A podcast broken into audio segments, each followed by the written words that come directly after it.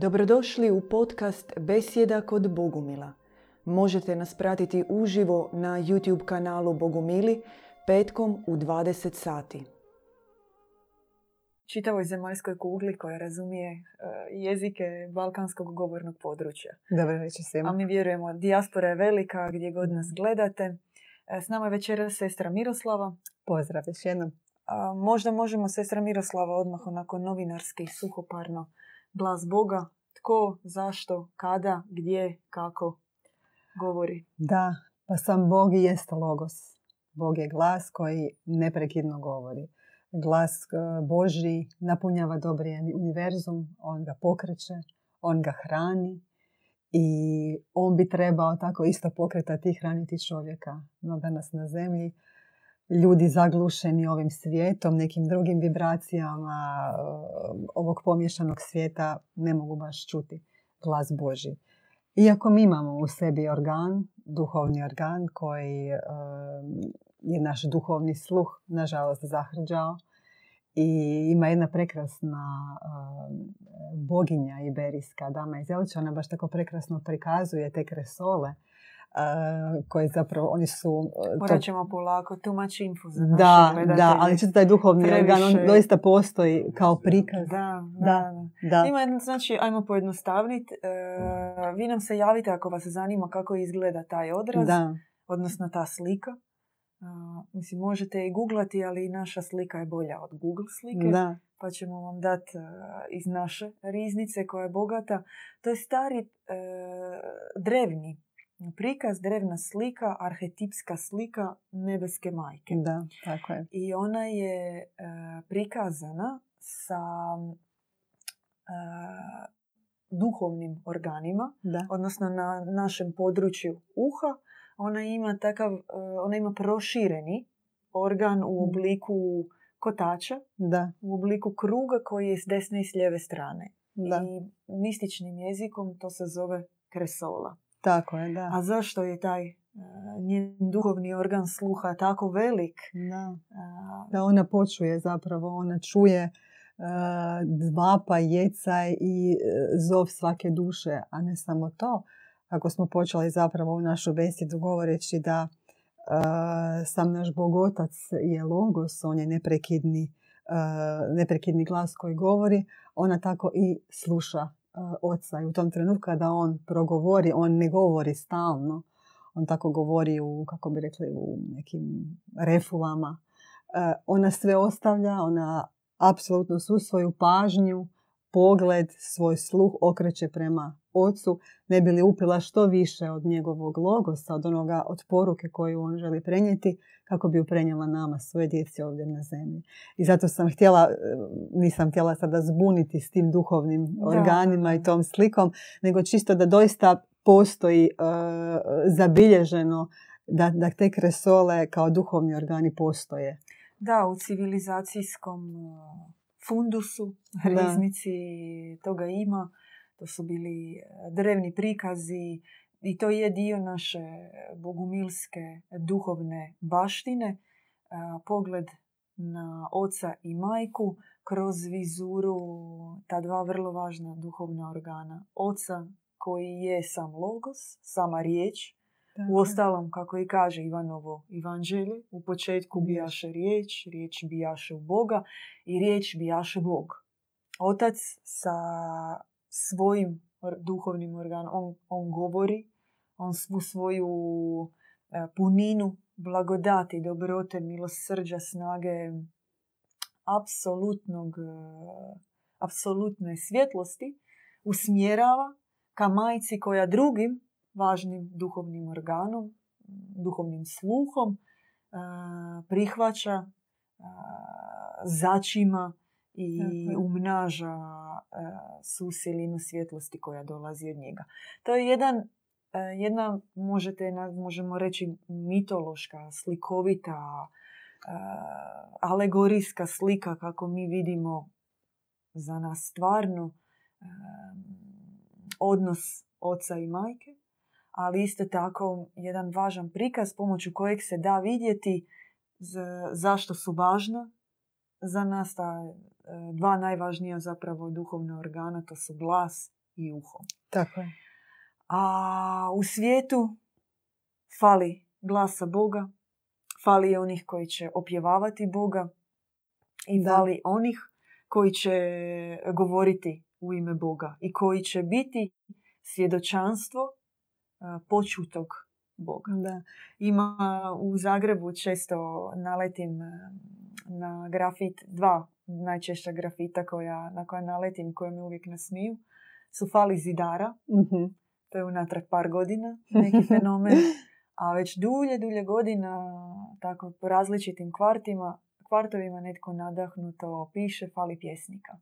Je, fali, fali pjesnika, fali pjevača, fali onih koji su nadahnuti, a fali ih jer e, se ne čuje glas Boga. Tako je. E, pa znači on je sama ta vibracija, kao što si rekla, on može poprimiti formu riječi i može poprimiti formu glazbe.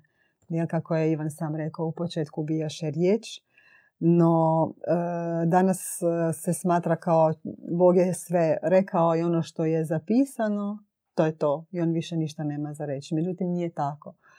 On govori njegova riječ se čuje i njegova riječ dan danas odzvanja iz ustiju pomazanika, iz, ljudi ko, iz ustiju ljudi koji su posvećeni, čija srca su pripremljena kao čiste posude koje mogu primiti, prvo počuti i primiti tu riječ, riječ Božju.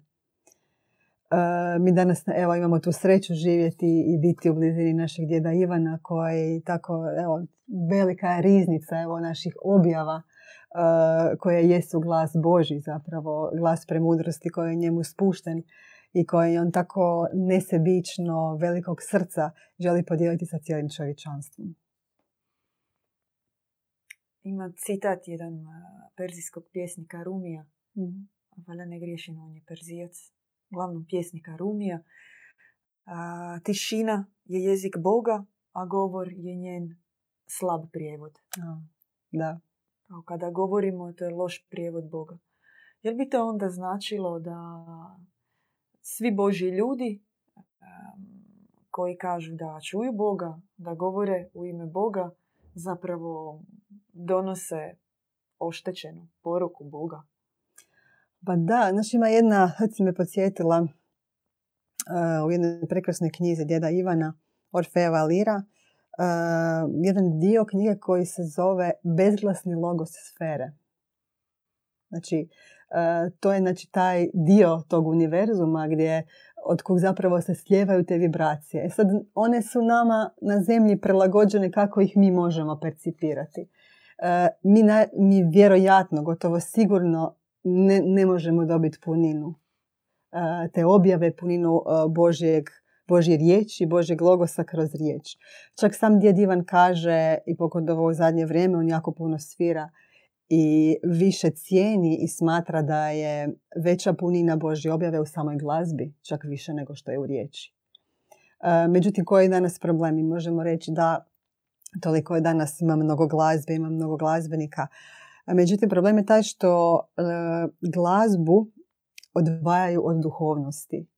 E, one su, one su apsolutno neodvojiva da e, dvije stvari. Znači glazba ne može bez duhovnosti. I upravo sve te današnje škole kroz koje glazbenici prolaze, gdje se na njima, gdje se zapravo njih, kako bi rekla, potiče ta njihova virtuoznost, tehnika u sviranju, taj golemi repertoare koji zapravo moraju odsvirati ne bili zadovolji nekakve svoje svoje afinitete, a opet predstavili se publici kao nekako široki glazbenici, kao širokog pogleda, zatvaraju zapravo njima mogućnost počuti Boga, doista, jer središte istinskog glazbenika je njegovo duhovno srce, njegov unutarnji sluh koji zapravo on percipira glazbu. I prije nego što ta glazba zazvuči, prije nego što on dotakne svoje glazbalo, ona mora zvučati u njemu samom. Znači on, on mora, jer kako djed Ivan kaže, meni prekrasno, evo malo ćemo sad možda o glazbi, jer doista on kaže da glazba jest um, veća, sadržajnija objava od riječi. Znači više se može uh, u samoj glazbi mm naći objave i Božjeg, Božjeg govora. Um, pobjegla mi sad misao. htjela sam reći, da, kako oni zapravo, na koji način se glazba spušta. Mhm. Glazba spušta se tako da ona, postoji koncept znači, koji Bog, koji Bog Otac želi prenijeti, koji onda obično su to visoki koncepti kao što je to dobrota, milosrđe, mir, mhm. čistoća. Znači, postoji taj koncept koji u obliku nekakve šifre se spušta odabranoj duši ovdje na zemlji. E sad, naravno, treba biti poseban e, takva posvećena duša, čista, e, čovjek sam na nekakvom duhovnom putu koji može onda percipirati, koji možda e, uvidjeti taj koncept i onda postepeno ga i počuti i na najbolji mogući način zapravo prenijeti na notni zapis. to je neka elita odabrani koji samo to mogu čuti. E, pa zapravo mi e, danas to jeste elita odabranih zato što ovaj svijet u kojem mi živimo je, je upravo takav kakav je pomješan i ta sva glazba e, koju oni, koja, koja se svira i koja se čuje, ona glazba koja ne dolazi iz visokih sfera. To je glazba koja dolazi iz nekakvih nižih svjetova, vrlo često iz astrala i tako dalje. Tako da E, jest, u, to, u tu ruku jesu posebni ljudi, jer oni sami e, jesu na nekakvom putu, duhovnom putu svoje unutarnje preobrazbe. Žele čuti Boga, oni e, žeđaju za Bogom, oni žele za, žeđaju za tim logosom božanskim. Imam, imam javno svjedočanstvo. Da. moram, moram javno, osjećam javnu potrebu reći da se ne mogu složiti. Ja mm. recimo za sebe mogu reći koliko mi je teško slušati glazbu djeda Ivana. S jedne strane je, da, naravno, pustiš to i ti osjetiš ako se e, mijenja ozračje u prostoru u kojem prebivaš. No, s druge strane, osjećam da nisam na takvom duhovnom stupnju da mogu u potpunosti primiti e, poruku koja ide preko te glazbe. Da, I to je nešto što se događa uvijek sa glasom Boga. Mm. E, to ovisi i na kojem si duhovnom stupnju, u kakvom si stanju, kakav uopće dolaziš slušati glazbu, čitati riječ zapisanu, počutu i zapisanu riječ Boga, kakav si u tom trenutku kada dolaziš, kada pristupaš tom ili tekstu tako, to se i sa testom događa, ista stvar. I vjerojatno onda i tijekom godina koliko, u, kakvom si ti, na kakvom si duhovnom stupnju i koliko toga možeš e, primiti u tom trenutku. Da. Jer da, je, da je zaista većina toga samo informativnog karaktera ili da, da je u ovim knjigama koje su iza nas eh, hrpa podataka, mi bismo to pročitali i to bi za nas bilo neko Nostradamusovo proročanstvo. Eh, nešto što možeš googlat na internetu, baš da. proročanstva 2021.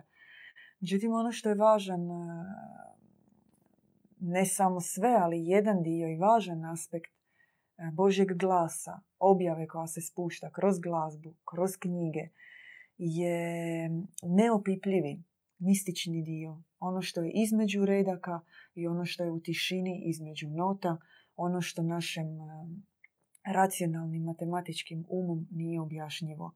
A to je svjetlost. To je sfera Boga koja tajanstveno i providencijalno govori svakoj duši. I zato se ponekad može dogoditi da, na primjer, vi uzmete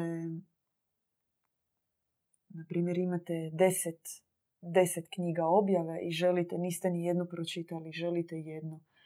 Jednostavno ne ide. A drugu uzmete i ona za vas otvori jedan intimni svijet baš za vas gdje vi čujete vlasti, gdje vi čujete glas Boga, gdje vi čujete na što vas Bog poziva i dobijete ocjenu sebe u tom trenutku stanje u kojem se nalazite. I za vas je to potres u kojem se ruši sve staro i započinje gradnja novoga. Da. Ali u tom trenutku na kojem ti, na stupnju na kojem jesi neko, mogu dva čovjeka pročitati istu knjigu i jednom će se otvoriti njegov život od početka do kraja, a drugom neće. Da, Drugom možda nije taj trenutak. I zato netko, na primjer, danas i u našoj zajednici, evo, na primjer, vi, sestra Miroslav, koji znate puno o glazbi e, djeda Ivana, Ja ne mogu za sebe reći da sam na takvom duhovnom stupnju da to razumijem, ali se trudim i vježbam i radim na tome jer e, valja razumjeti da naši organi su oštećeni. Naša nutrina je začepljena. I ovo je škola.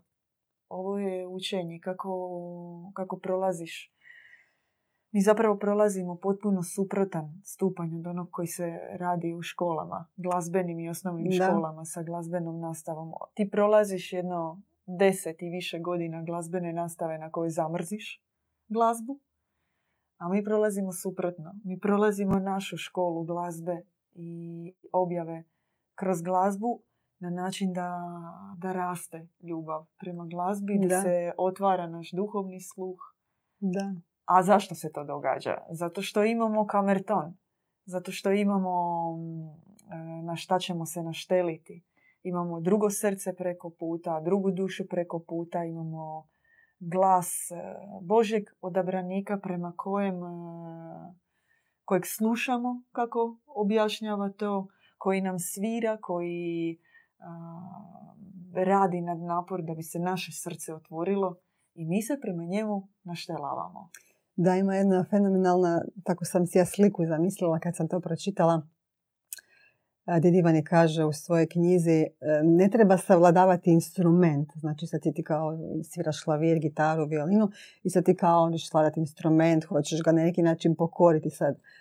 Isto kao što mi kažemo za sebe, da mi smo ti instrumenti mm. Boži zapravo. A što je onda, što je taj instrument? A instrument je glazbeniku oltar.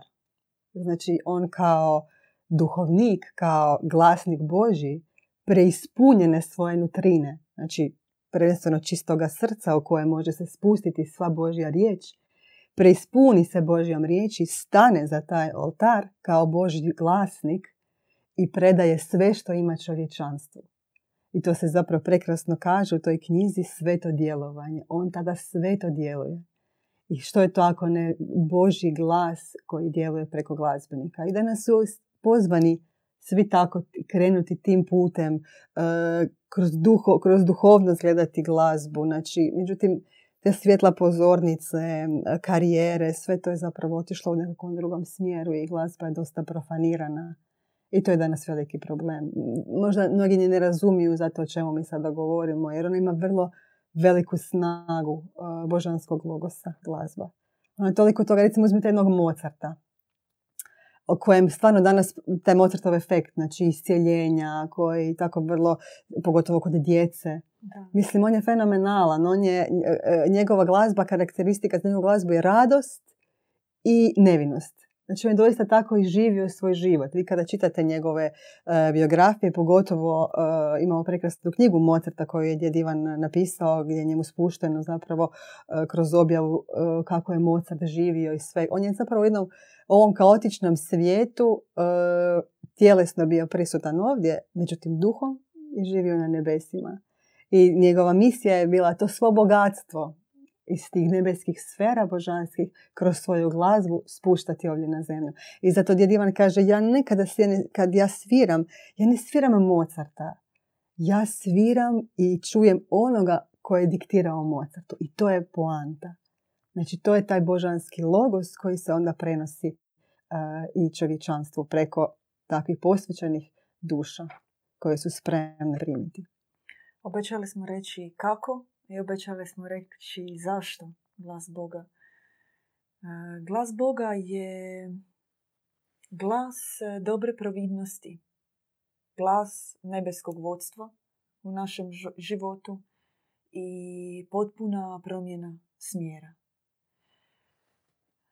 Često e, čujemo kako ljudi, e, no i mi smo sami tako govorili, i često to čujemo kako ljudi kažu a moja baba je uvijek govorila. Mm. Ili moj čača uvijek kaže. citiraju glas onih koji su im isklesali putokaz u srcima i usmjerili ih drito, ravno u tom smjeru. To su glasovi takozvanih učitelja, duhovnih učitelja. osoba koje su u našem životu nas prodrmale, okrenule i rekle idi nuda. Kroz odgoj, kroz smjernice na pozitivan način, na negativan način. Jednostavno su oblikovale naš nutarnji glas na takav način da se nama čini da mi to govorimo, da su to naše misli, da, je to naš nutarnji slijed. I to je, to je leksik današnjeg suvremenog čovjeka. On živi po citatima omiljenih knjiga, po slikama omiljenih filmova, po glasovima omiljenih tetki, ujaka, baka i stričeva i to ga usmjerava. A glas Boga je glas koji poziva na promjenu. To je glas koji poziva da se okrene život 180. Tako je, da. A prvo mora postojati želja, mora postojati jedan mali cr sumnje da ovaj smjer kojim ja idem ne da nije dobar, ali ne ispunjava, ne, ne, ne daje mi sve odgovore koje ja tražim. tražim. Ako mi kažemo ja sam radostan i meni je super u životu, sve ok, onda to vi ne trebate tražiti glas Boga i mi vam čestitamo na to. Da. mi s druge strane nismo bili, za, živjeli smo normalno, ali znaš, bio je još jedan glas u tebi da. koji je govorio nešto fali, nešto fali, nešto nije sjelo kako treba. To je prvi korak. A drugi korak je da tamo gdje postoji taj glas treba doći rezonanca. Rezonanca, istinska rezonanca preko knjige, preko glasa drugog svetog čovjeka koji će jednom rečenicom prodrmati i otvoriti tvoja nutarnja vrata da ono što uđe nakon toga neće više neće postojati ništa drugo osim toga. I to je glas Boga. Da. Taj glas Boga, on u trenutku kada ga čuješ, on jednostavno bude jedini smjer koji ti želiš pratiti. A njega se može dobiti preko susreta sa onim kroz koga Bog govori, preko knjige, preko... Misliš da si došao na čaj kod Bogumilske braće, na, na druženje, a u tebi jedan drugi glas govori. Dobivaš odgovore na pitanja koja si uvijek imao. I idealno bi bilo tako u živom susretu počuti taj glas. Ili ako nema mogućnosti uzeti knjigu, pa onda doći, pa javiti se telefonski, premudro će naći svoj put kako da se to dogodi. Istina, da, znaš, ja uvijek, čak ne znam da li je to netko rekao ili glas Boga i glas savjesti. Zapravo, uh, savjest nam uvijek govori i uvijek će nam reći koji je dobar put, koji je dobar pravac, izabrati između dobra znači, i zla. zločinac teško. Jel? Opet. ja obožavam svoju sestru Miroslavu i mi se u svemu slažemo. I sve što ja sada radim, ja radim zbog zlih YouTube zakona. mm A to je da oponiram. Dobro. Ok. Je mrtva savjest? Što ako je, ako savjest je neuštimana žica koja je puknuta, koja ne proizvodi više zvuka, duša prekrasna, a proživjela takav, recimo, put droge. Da, I takva žrtvena duša koja se nije mogla naći u ovom svijetu, koja nije mogla podnijeti patnju ovog svijeta i odala se alkoholu. Nije se mogla nositi sa boli, sa patnjom koja se istresla na nju preko roda, preko nepravde i preko zla kojeg ima na ovom svijetu. I zbog izvanjskog takvog načina života savjest je toliko umrtljena da više ništa ne dopire. I glas Boga je kao onaj mm, zvuk kad zaroniš.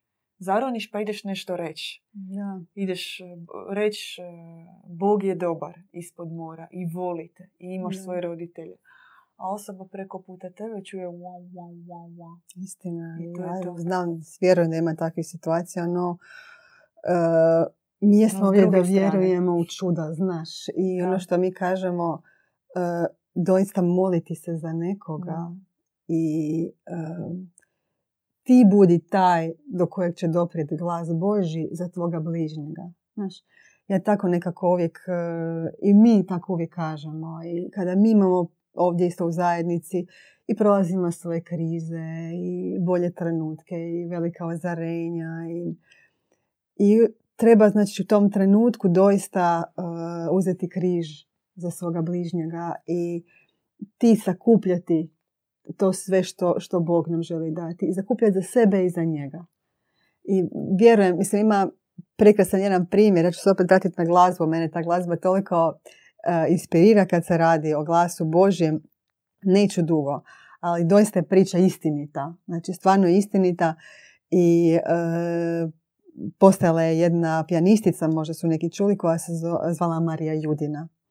Um, ona je uh, tako bila dosta i um, bila je i do, duhovna osoba prije svega uh, i zbog toga bila i proganjana i zabranjivana i dobivala otkaze i tako dalje. Živjela je u vrijeme kada je u vrijeme Stalinovog gulaga. Hmm. I režima njegovog, njegovog režima skratit ću priču. Jedne večeri on je, otvorivši svoj radio, radio stanicu, počuo Adaža 23. Mozartovog koncerta u izvedbi Marije Ljudina. E, njega to toliko taklo, znači tog tiranina, tog e, krvnika, jednog od valjda najgorih zločinaca u čovječanstvu, povijesti čovječanstva. Po završetku toga, te izvedbe, on je nazvao radio stanicu i pitao je e, da li postoji su ovi smrzli naravno koji su, gdje su kada su čuli njegov glas i kada se predstavio. Da li postoji uh, zapis ove glazbe koja je bila izvođena? Naravno da taj zapis nije postajao zato što je to bilo svirano uživo. Uh, oni su rekli da, da, naravno da postoji. Dobro, onda želim sutra do 9 sati ujutro da se on nađe na mom stolu i cijela panika je nastala. Zvali su natrag Judinu, kompletan orkestar, to sve trebali su ljudi koji su svirali, e, dirigente, dva su pala u nesvijest, e, treći je došao, izveo na kraju kako treba, e, da bi on tu glazbu imao i do drugog jutra. Djed Ivan u svojoj knjizi kaže da je u tom trenutku i ona i kada je kasnije pričala, ona je bila prijateljica sa e, Šostakovićem i tako dalje, e, u memorijama njegovim piše, ona je toliko mirnoću ima u tom trenutku. Ona kaže, sama majka Boža, djed Ivan kaže, je ušla u nju i tada svirala. Ona je, ona je njega slomila u tom trenutku. Znači ona je uh, to dotakla ti si rekla savjest je spaljena. I sad kako mi možemo reći? Ona je iscijelila taj mrtvi nerv Tako je. savjesti. Tako je. I ona je... Nebo kroz nju, da. Da. I on je nakon toga, se da skratimo priču, on je kasnije nju htio i nagraditi, međutim ona je odbila sav taj novac, ona je to dala u samostan gdje je još rekla, napisala mu je pismo da sve novce daje u samostan tamo gdje se mole za žrtve njegovog terora. mislim, baš je bila jedna hrabra, hrabra žena i nije htjela ništa uzeti, no Kasnije, e, kasnije još postoje zapisi da je upravo taj 23. koncert on svirao, on slušao u trenutku kada je umro. Kada je umirao, koliko je zapravo... I sad mi mislimo da nema savjesti, da ona je spržena, da ona je spaljena, no Uh, eto, kako Dobro, glas Boži. Uh, I velim, to je isto, znači, ona je zapravo bila ta čista posuda kroz koju je Bog mogao djelovati. Mm-hmm. Znači, kroz koju se spuštala božanska objava. I eto, jedan od primjera, znači... U... Ona je u tom trenutku bila prorok. Da. I oni su pozvani su biti proroci, instrumenti božanski. Znači, I mi smo svi to zapravo pozvani biti. Neko, neko u većoj mjeri će to ostvariti za ovoga života, neko u manje. Ali to, je trebalo, to bi trebao biti naš duhovni put. Znači, da mi zapravo poželimo uh, naša misija biti upravo ti, taj glas Boži. Da kroz nas Bog može djelovati u našoj okolini već u kojoj jesmo. Možda nećemo moći djelovati za cijelo čovječanstvo kao jedna velika Marija Ljudina koja je to učinila, kao jedan veliki djed Ivan naš koji je to doista nosi u srcu cijeli, svoj, cijeli ovaj svijet, svo čovječanstvo toliko bolno i patiće. A možda u našoj maloj okolini, našoj maloj zajednici, u našim obiteljima biti taj glas Boži i neprestano neprestano biti na tom putu duhovne preobrazbe. I to jest najveća kreativnost. Najveća kreativnost upravo i jest duhovna preobrazba čovjeka. Na to poziva glas Boga. Boži glas poziva na... Poziva. Na promjenu. Poziva na promjenu. Jel po tome možemo prepoznati istinsku objavu? Apsolutno. Apsolutno. Što to znači za nas kao čovjeka? To znači da se treba duboko, duboko pogledati u sebe. Znači mi kao kreće borba sa zlom i sad mi vidimo zlo oko sebe i vidimo nepravdu oko sebe, no prva bitka je u nama unutra, u našoj nutrini. Znači borba sa zlom koja je u nama. Znači progledavati na svo to zlo koje mi nosimo, na zavis, na narcisoizam, na sebičnost, na osudu, na inat, na uvredu. Znači naša osobna promjena. Znači do onog zadnjeg najmanjeg detalja i kada, kada krene taj duhovni put sa velikom željom srca da se čovjek promijeni, samo će se otvarati jedna za drugom ta vrata gdje čovjek još treba progledati, pokajati se i željeti se promijeniti. Mi imamo veliku objavu u našoj riznici, naše knjige, knjige djeda Ivana, 150 svezaka. Da barem možemo to za života pročitati, ali već sada znamo da ne možemo, nažalost. Srca su nam premala, životi prekratki, da bismo počuli što nam sve dobri Bog danas želi reći. Za nas, kako smo rekli, nije rekao, nije to prošlo svršeno vrijeme, nije knjiga zatvorena. Na svakoj knjizi i za svake riječi u kojoj Bog govori za nas, Bogu mile, za našu duhovnu tradiciju su uvijek tri točkice. E,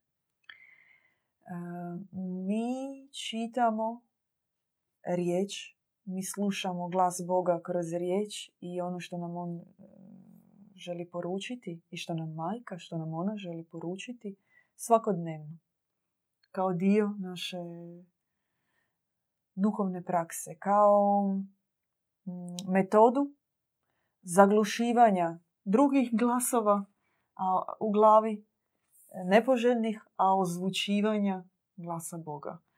I moramo sami reći da to nije uvijek jednostavno. Da ne ide to tek tako. Da. I da treba napraviti, e, proći proces pripreme za to. Praktičan, vrlo jednostavan, taj je, ostaviš sve što radiš u tom trenutku. Makneš mobitel, ugasiš televiziju, ne daj Bože da ti radio. Svira negdje u pozadini. Da. Po mogućnosti, ne po mogućnosti, nego po nužnosti prostor u kojem to radiš je čist. Um, prozračan. Da. Ne možeš čitati e, riječ u neurednoj sobi. Znaš, prosti, stanje nutra zapravo ne, Nered iznutra, nered izvana. Hvala. I to je jedna naša mudra sestra koju pozdravljam ovim putem. Uvijek kaže, to je njena mudrost koju jako volimo. Da. A, možda još nešto od pripreme poželjno molitva prije, neka da. kontemplativna, kratka ili disaona molitva Jednostavno da se polako pripremiš, uđeš u sferu. Ako si, na primjer, sa posla, iz nekog, iz gradske vreve, iz e, ludog ritma, iz nekog užasa, kaosa i glava ti je, imaš osjećaj da, da, da je implozija unutra, onda kanta hladne vode. Da. Ako ima izvor na putu do kuće, bolje to. Ako nema, neka u vašoj kupaonici bude slap nebeski koji će isprati prljaštinu grada, posla i nepotrebnih razgovora i situacija u kojima ste se našli. I tek onda sakramentalno sveto pristupaš riječi. Da. I ne čitaš riječ, nego tvoriš riječ. E, šta, šta to znači? E, znači što ti pokaže. Ne, Evo, recimo, mi smo uzele objavu premudrosti, Ružu Serafita. Nekoliko puta smo spominjali tu knjigu i govorili o njoj. To, su, to je objava o 15 godina nebeske majke koju ona provela u Efezu nakon odlaska iz Jeruzalema. Tako je. U tih 15 godina ona daje e, poruku danas za suvremenog čovjeka i poruku za čovjeka buduće civilizacije. Ona sama u toj e, knjizi, u tom svitku nebeskom govori da ne govori prošlosti, da je 2000 godina starog kršćanstva gotovo. Tako je. Tada to govori, znači Da, u, kad je to? da, u tom periodu govori da je Mm. već budućnost Znači, koja će već- se dogoditi sljedećih 2000 godina gotova. I daje poruku za novog čovjeka, za Serafita. Ne za Adamita po Adamu, nego za Serafita, za Homo Seraficus Christi. Za novu vrstu čovjeka, za čovjeka koji ima duhovni sluh, koji može bogo promišljati i koji može bogotvoriti. Čiji glas je lice Boga i e, čija poruka e, dolazi direktno u srca drugih, e, mijenja, prosvjetljuje, podobruje i pobožuje. A, I zato kada mi e, kažemo da tvorimo riječ, mi želimo podijeliti se u našem iskustvu i apelirati da to nije znate, ona, umrtljeni tip propovjedi. Da, da, da. Tup, I ništa se nije dogodilo. Ništa se nije čulo. Već e, riječi koje izlaze, one stvaraju novi prostor, novi bitak Sferu. i novu sferu. Sferu. I kada se te riječi izgovaraju, one su i molitva, one su i glas Boga, ali one su i materializacija na zemlji onoga o čemu ta poruka govori. Razlog zašto čitamo sporo, a, zašto a, usporavamo, hvatamo čak više jednu intonaciju drugačiju, ritam drugačiji, je da izađemo iz a, književno-umjetničkog iščitavanja, glumačkog afektiranja i čavrljanja na kavi. E, znaš što sam danas pročitao u novinama? Da. I onda to tak kaže. E, nešto kaže majka Boža. Majka Boža kaže tamo da trebaš se obratiti tom čovjeku i da to treba biti tak, tak, tak. I to je tako. Da.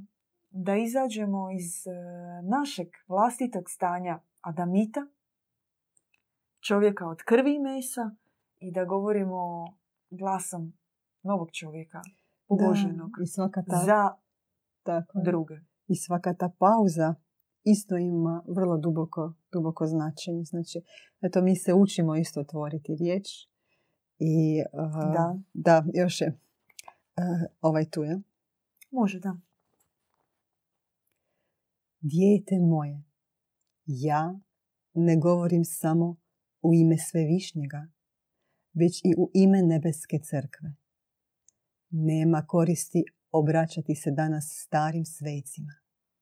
Molitve, upućene njima, mogu biti uslišane samo od preuzvišene crkve koju ja danas utvrđujem. I evo, nastupilo je vrijeme kada u univerzumu ja utvrđujem crkvu svoga višnjeg prijestolja nazvanog Bogo supružništvo, sveta teogamija, bračna udaja.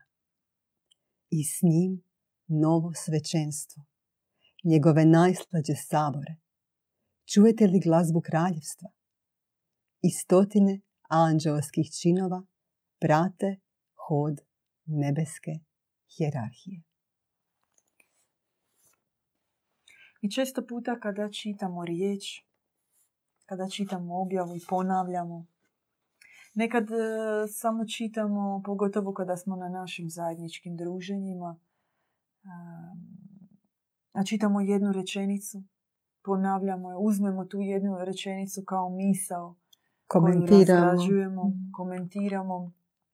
Recimo i na našim velikim okupljanjima kada smo zajedno recimo za trpezom, onda zna netko od nas, e, obično to bude jedan, koji se rado javi i čita. Drugi jedu, on tvori riječ i zajedno uz hranu, hrana je tu zapravo popratna pojava, da. se blaguje više riječ. Više se duša hrani od same riječi objave, da. nego što su se zasukali rukavi i usta upala. I tako bi trebalo biti. Prvo duhovna hrana, a onda fizička hrana. Da, e, mi često govorimo i o našem jeziku objave. Dvije, dva glagola koja je premudrost uputila našem djedu Ivanu su bila imperativnog karaktera. Idi i reci svijetu. Da. netko može reći pa to je strogo. Da. To je nekako čvrsto. Idi i reci svijetu da se trebaju obratiti, da ja postojim, da trebaju drugačije živjeti, kako nebo može zapovjedati. Ili kad nam je jedan naš kritičar rekao tamo u knjizi Bogumilstvo, u poglavlju Slavujeva gora, na 375. stranici, stranica je kriva, ostatak je istinit, ali ne znam točno stranicu, Majka Božja kaže strogim glasom. Da, da, da. Kako ona može reći strogim glasom? Kako je to moguće? Pa kakva je, kakva je to majka Božja koja je rekla u imperativu nešto? Da. Idi i napravi. Pa nismo baš dobra djeca, jel? Poslušna. Da. Pa da kreneš prvo do, ono lijepo. Ja nekako, ti si roditelj, ja sam roditelj. I uvijek pokušaš lijepo nekako. Mislim, ne završi to nekako grubo, ali dođe trenutak kad stvarno se mora ta jedan boja glasa malo promijeniti nešto malo strogoće ući u taj glas, da bi kao, barem se okrenuli, da te, ono kao, evo, sad te počujem, da te čujem samo.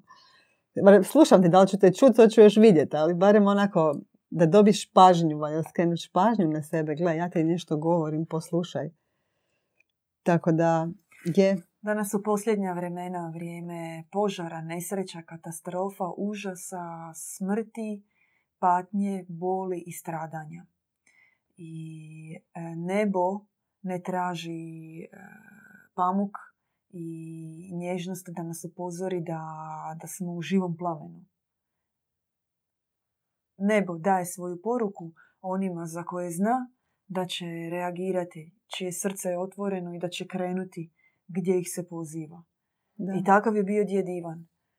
On danas je u drugačijem dijalogu sa majkom. On je danas ispred. On sam... I kada s nama govori, govori drugim jezikom, ali vrijeme u kada se njemu, te 83. u Smolenskoj katedrali, obratila nebeska majka, je bilo vrijeme ili ili. Da. Koje i danas traje. Taj ili ili traje i danas za nas. I kada ti život visi o niti, duhovni život, fizički život, onda djeluješ kako treba. Kada si na smrtnoj, kada dobiješ dijagnozu od doktora da. sa, sa presudom katastrofalnom, i doktor ti kaže ili ćeš ovako, ili ćeš onako, dragi gospodine. Ti radiš što? Piješ taj lijek koji ti je dao.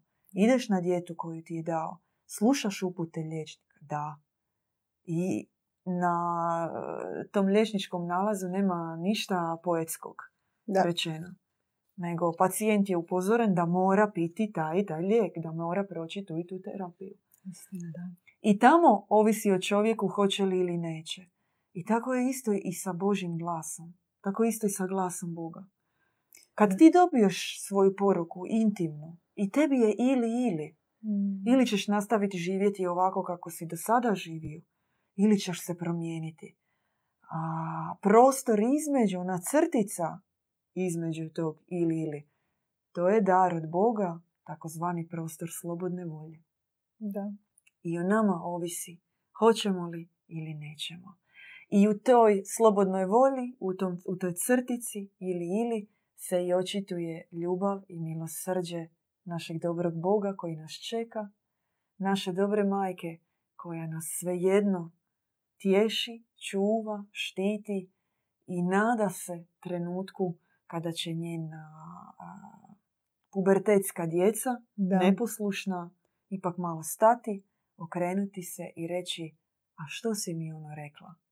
Što sam ono trebao napraviti? Taj trenutak može biti sa 20, sa 25, sa 30. Kod majke Eufrazinije, naše bogumilske svetice, je bio u 50, 50 i nekoj godini. Kada je počula glas Boga i za nju više ništa nije bilo isto. Da. I sad koja je to velika, predivna, utješujuća stvar i zapravo je da to da ta isti Bog koji nam govori, koji nas poziva na tu promjenu, nije onaj Bog koji će nam e, suditi i koji će nas mrko gledati, već je Bog koji će nas i majka neveska koji će nas primiti za ruku svaki s jedne strane i povesti tim novim putem.